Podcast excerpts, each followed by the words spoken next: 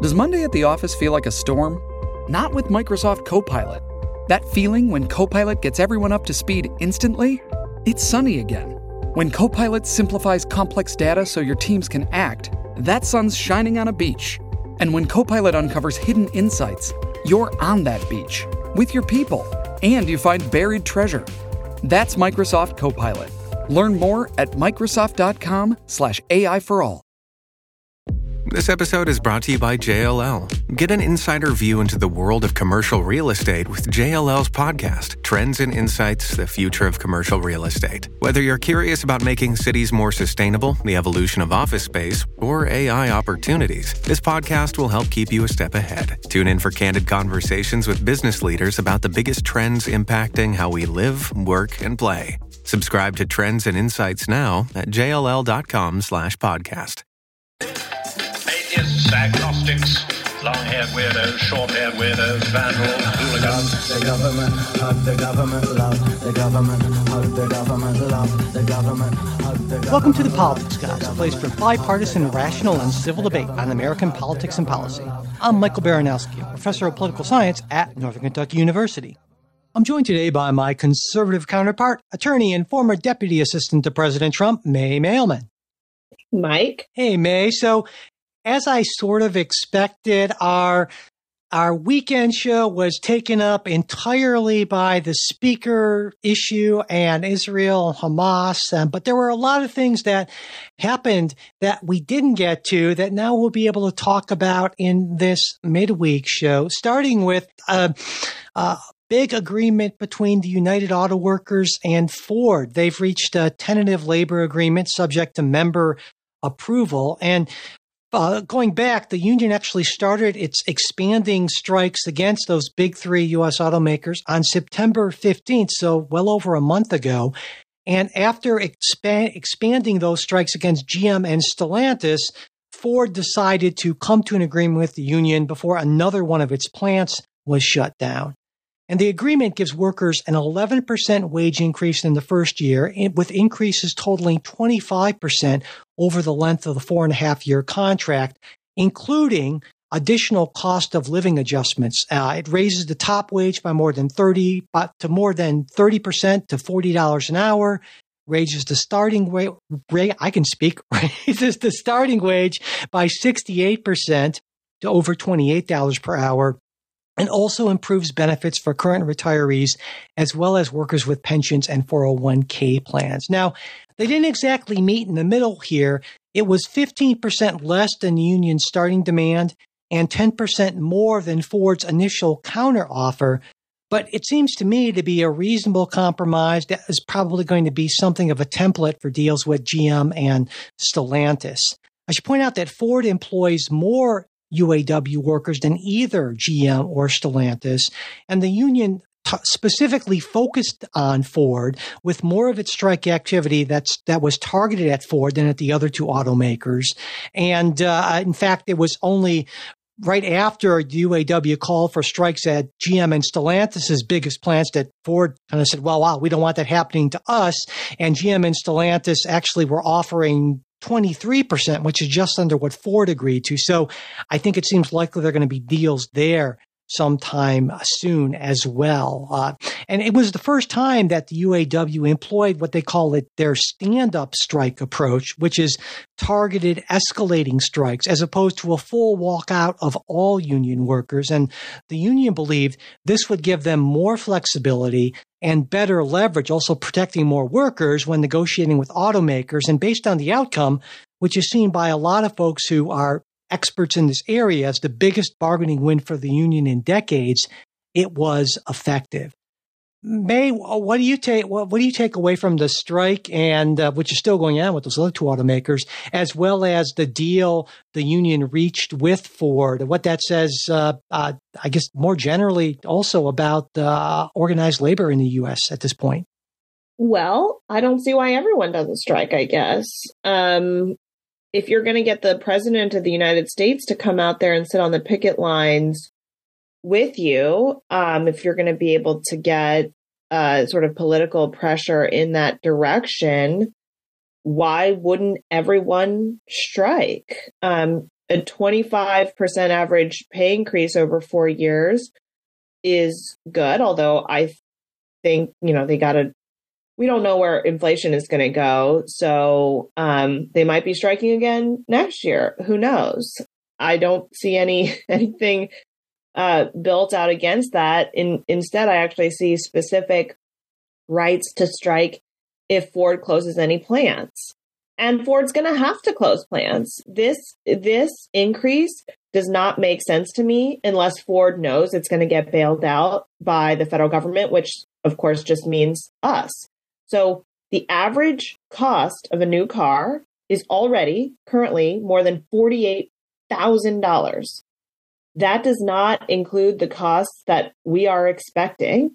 So Ford lost uh, $4.5 billion in its EV sector last year. EV demand is going down. And while EV demand is going down and costs have not uh, gone down with them, instead, Ford is asking, I mean, they are in court asking for EV mandates. California is going to impose an EV mandate of 100% electric by 2035.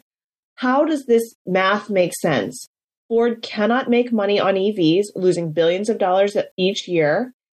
Uh, it's it's cutting investments in its EVs with understanding of that, and yet it's going to be mandated to sell EVs 100% EVs by 2035. They can't. The, the math doesn't make sense. They can't do it, and give its workers a 25% pay increase.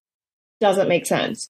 They will go out of business, like with that math, unless unless someone's going to save them.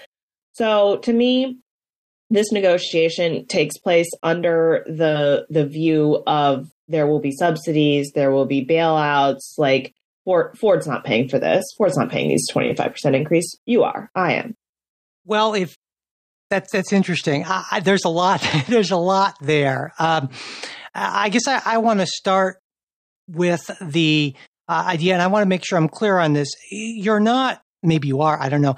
Are you saying that you're against it sounded almost like you were saying that you were opposed to the idea of organized labor in general, but I don't think that's what you meant. But maybe it is. Um, but no, I'm not. Okay, okay. I just want I wanted to be clear because I, I, could hear listeners hearing what you were saying. I didn't think that's what you were saying. I, I think it sounded more to me in my interpretation is that you feel that the Biden administration was sort of putting its thumb on the scales to uh, help out the unions in this case. And of course, Donald Trump was sort of trying to do the same thing in this sort of faux union rally ish kind of thing. Um, he's for the workers as well. Uh, it's not like any political candidate's going to come out and say, I'm against the workers and the hell with the workers, right? So, but, but I think that the economics, if in fact your math sort of, I mean, it's not math, but your predictions work out. I would have a problem with that as well. But I also think that a part of the whole EV situation has to do with, in part, the lack of infrastructure still for EVs that we have for gasoline powered cars. And that's a, that's a huge issue still. I mean, you can certainly find electrical charging things plenty of places now that you wouldn't find them even five years ago. But it's not like with gas stations where you can just, they're everywhere, essentially. And that's certainly a barrier. And there are real concerns about this, but I'm not as confident as you are that this is inevitably going to lead to a bailout. I, I think that uh, uh Ford is going to be far more resilient and resourceful in figuring this out. And so I don't know that they built in this idea of a bailout. If they did, given the reluctance to bail out, at least the stated reluctance to bail out anyone by a number of members of Congress on both sides. I, I don't know that's a very smart strategy in, in the first place. So I, I, I mean, I, I think that it was a reasonable deal, not nearly what Ford was hoping for, but, uh, you know, I, I think I, I think organized labor uh, uh, notched a big win here, and I don't think it's going to be the end of Ford. Though I do think that there are real issues here because you mentioned this. I mean, certainly, I, I, we just bought a new vehicle, and it was it was first time since 2010. I was just gobsmacked by how much we had to pay to basically replace what we got back then, even accounting for inflation, I think. But uh, the per labor, sorry, the per hour labor cost of the agreement for Ford for labor around $67 per hour this year. That goes up to $88 per hour by the final year of the contract. If you compare that, the non unionized foreign automakers, they're currently in the mid 50s and Tesla's in the high 40s to low 50s. So, absolutely, that's a significant issue to consider. And I'm not, I'm not downplaying that at all. So, uh, so yeah. Yeah. So, a couple of responses. Um, I'm not against organized labor in the private sector. I am in the public sector. And the reason for that distinction is in the private sector, organized labor can only go so far because you can't put your employer out of business, right? I want a $100 an hour. Well, okay, I can I can offer you that for about 4 days and then the business goes out. So organized labor in the private sector has to have the employer's interest in a certain sense in mind, just like the employer has to have the employee's interest in mind. If you pay two dollars an hour, you're just you're not to no one's to work there. So there's a uh, there are constraints of just consumer demand that are placed upon both parties that I think regulate the the discussions to be in the universe of reasonable. It's not going to put the business out. Can't. Um, wouldn't be in the interest of organized labor. But when you deal with public sector unions, the employer is not the keeper of the funds, right? The the public is the keeper of the funds. And and so neither party has the same constraints. They can sort of increase the cost without that same you know understanding of maybe it's not a consumer in, in every context, but where's the money coming from? Is this reasonable? Is this sustainable? Is there bang for your buck here? Like th- those types of questions aren't answered in the public sector space. And so by having um, you know the president's involvement by having a history of bailouts and I think by giving concessions that I would I just wouldn't see if in a totally private sector deal it just gives me some concern. So let's take Tesla, which doesn't have unionized labor. Before the deal, Ford was already paying about $20 more per hour for their work than Tesla was. So now, um, increasing that gap, how does Ford compete with Tesla in the EV sector? I really don't. I, I have heard no answer to that question. Ford yesterday announced that they were cutting $12 billion in EV investments because they lose $36,000 on every single EV in last quarter or Q3.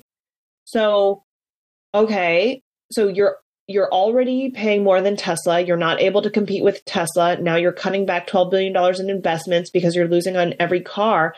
These just don't seem to me to be reasonable business decisions. Um, so I'm just confused, I guess, is uh, I, I don't know how Ford's going to make it work. Shipping can make or break a sale, so optimize how you ship your orders with ShipStation. They make it easy to automate and manage orders no matter how big your business grows. And they might even be able to help reduce shipping and warehouse costs. So optimize and keep up your momentum for growth with ShipStation. Sign up for your free 60-day trial now at shipstation.com and use the code POD. That's shipstation.com with the code POD. It certainly will be challenging. Of course, Tesla will have its its own challenges. Right now, it's still a, a, a much smaller automaker. They're not making anything like a like an F one fifty or anything like that. And of course, that's you know you can't you can't, you can't throw a st- throw a rock without hitting an F one fifty in this country, right? And so, but but yeah, that's a that's a very real issue. You know, one thing you you uh, focused on that I think is, is interesting and, and worth talking about a little more is that distinction between private sector and public sector unions and that sort of market discipline that's imposed on all the parties or the labor and, and the employers in the private sector that we don't see in the public sector. And I think that's a fair point to make. But here's here's what I'm wondering about this is oftentimes I'll hear that from conservatives and I think, okay, I get that. That logic makes sense to me. But so often I hear on the right that they want to carve out for police and fire and other folks. And I think, well, how does that? That seems to me to be more of an emotional kind of argument than kind of uh, abandoning that sort of basic logic. And I wanted to get your response to that. So I completely agree that it's hypocritical to say I'm against public sector unions when all you're trying to say is I'm against teacher unions. um, or, you know, like there's some other federal agencies, Department of Labor workers or something like that. Um, but I'm for the Border Patrol union and I'm for firefighters. Um, so if you're against public sector unions, I think you should be against them all. Written into state law is not always that same equivalency. Some states do limit teachers' unions more so than they do, uh, you know, various frontline workers. Uh, so, so you know that that is the nature of politics. Because I'm not a politician, I have the benefit of saying I would be, uh, you know, I would stick to my guns. You, I I get it and I get it from the Democrat side as well. If you're getting a lot of money from public sector unions, you, you're going to be in favor of it. So politics does I think cloud what should be um what what should be a principal decision and that's part of the problem. Why are public sector unions who are taking taxpayer dollars then giving it away to either Republicans or Democrats and shaping the you know the policies that affect them. It's it's just totally totally corrupt. So uh, you know I understand that it's politics, but it's bad politics. I, I appreciate that response and your and your consistency and integrity on that. For me, I, mean, I'm a, I am a public sector employee in uh, Commonwealth of Kentucky, and I am not able to. Uh, well, I can join a union, but uh, we cannot collectively bargain under state law. And so, what would be the point? I guess we could have cookouts or something like that. But, but, but the police and fire can do that. And I've long felt like, well, hey, that's you know, for that for exactly those reasons. So uh, I, I, appreciate that consistency. All right, well, let's let's move on to something uh, different. This week, or this last week, actually, there was a fourth person who pleaded guilty in that Georgia election case. It was Trump attorney Jenna Ellis, and her plea follows, I think, the basic model of what we saw from uh, Chesebro, Powell, and Hall. You get the small penalty, no prison time, like four or five years probation, and an agreement to testify against the remaining 15 defendants, which uh, include Donald Trump. And Ellis told the judge, Scott McAfee, that if I knew then what I know now, I would have declined to represent Donald Trump in these post election challenges, and that she said she relied on more experienced attorneys to verify the legitimacy of the election claims, and she had failed to do her due diligence to verify those claims herself. So, May, now we have four of those 19 defendants cooperating with the prosecution, and a couple who were, you know, higher Scott Hall, not so much, but the other three. And I'm wondering a couple of things. Do you think that more are going to go the same route? And how do you see this as affecting the potential outcome, especially concerning those four biggest names. And I'd say those would be uh, former Trump chief of staff uh, Mark Meadows, uh, attorney John Eastman, Rudy Giuliani, and of course, Donald Trump himself. So I have not, I'm, I'm not that impressed by these plea deals, by what I think that the prosecution is getting and of course, this is all in a vacuum because they have been forbidden from speaking with the media. So the first time we'll hear from them is if they're called during the trial, which I'm not even sure they will be called. Like they are now obligated if they're called to testify, but they don't have to be called. So the reason I think that I'm not I'm not impressed by this is a couple of things. One, we knew that there were going to be plea deals. There had to be plea deals if Fani Willis's goal is to have a conviction on Trump before the election, which I think that is her goal, having 19 people on all sorts of different theories from everything from getting data from Coffee County uh, election machines to a memorandum on electors to meetings in the Capitol, like all of these different things, all these different people who some of them have never spoken to each other. That's going to be a very, very difficult trial, especially you're going to have a lot of appeals saying facts against this person are not admissible against me. It taints it, it against me. You know, I want to appeal that. It would be a disaster.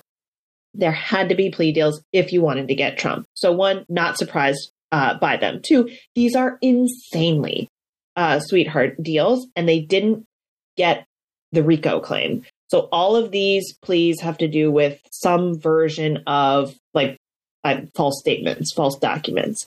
Um, so, and not only that, they are they're what Georgia calls first offender deals, but they're diversions. So if they comply with their probation terms, they have nothing on their record. So these are nothings.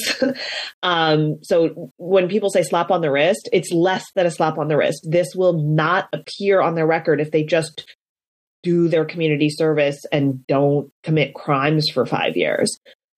Uh, so why would you see, you know, if these people are dangerous to democracy and are in a criminal enterprise changing elections, why would you see them being offered nothing uh, I, I, you know, there's two theories. One, they have really great evidence. Oh, they've got the smoking gun and we've just, we've got to get it from them and we've got to make sure they testify. Or two, I didn't have a strong case against them. I could have taken this, but I, I might not have won it. And I just, I need to get out from under this. And I think that number two is more reasonable than number one because of the person that Trump is. Trump, for all of his faults, does not have a filter. And the fact that he's like having a secret confiding in Jenna Ellis or Sidney Powell about his true feelings about the election and what he really it's just absurd to me. It's absurd to me. He he has no filter. Everything every thought that he has is in some sort of evidence somewhere.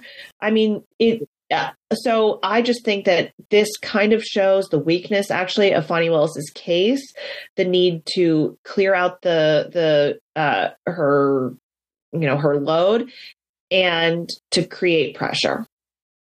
We hope you enjoyed this preview of our supporters exclusive midweek show. If you'd like to hear the rest of the episode, we hope you'll consider becoming a supporter. Supporters get ad free access to all of our shows, membership in our Politics Guys Discord group where you can join in on the conversation, and other benefits at different levels of support. To become a supporter, go to patreon.com slash politicsguys. You can also support us through Venmo or at politicsguys or through PayPal. You'll find all of our support links in the show notes as well as at politicsguys.com slash support. And if you'd like to get the midweek show, but you're not in a position to become a financial supporter, that's not a problem. Just send me an email at mike at politicsguys.com and I'll be happy to get that set up for you.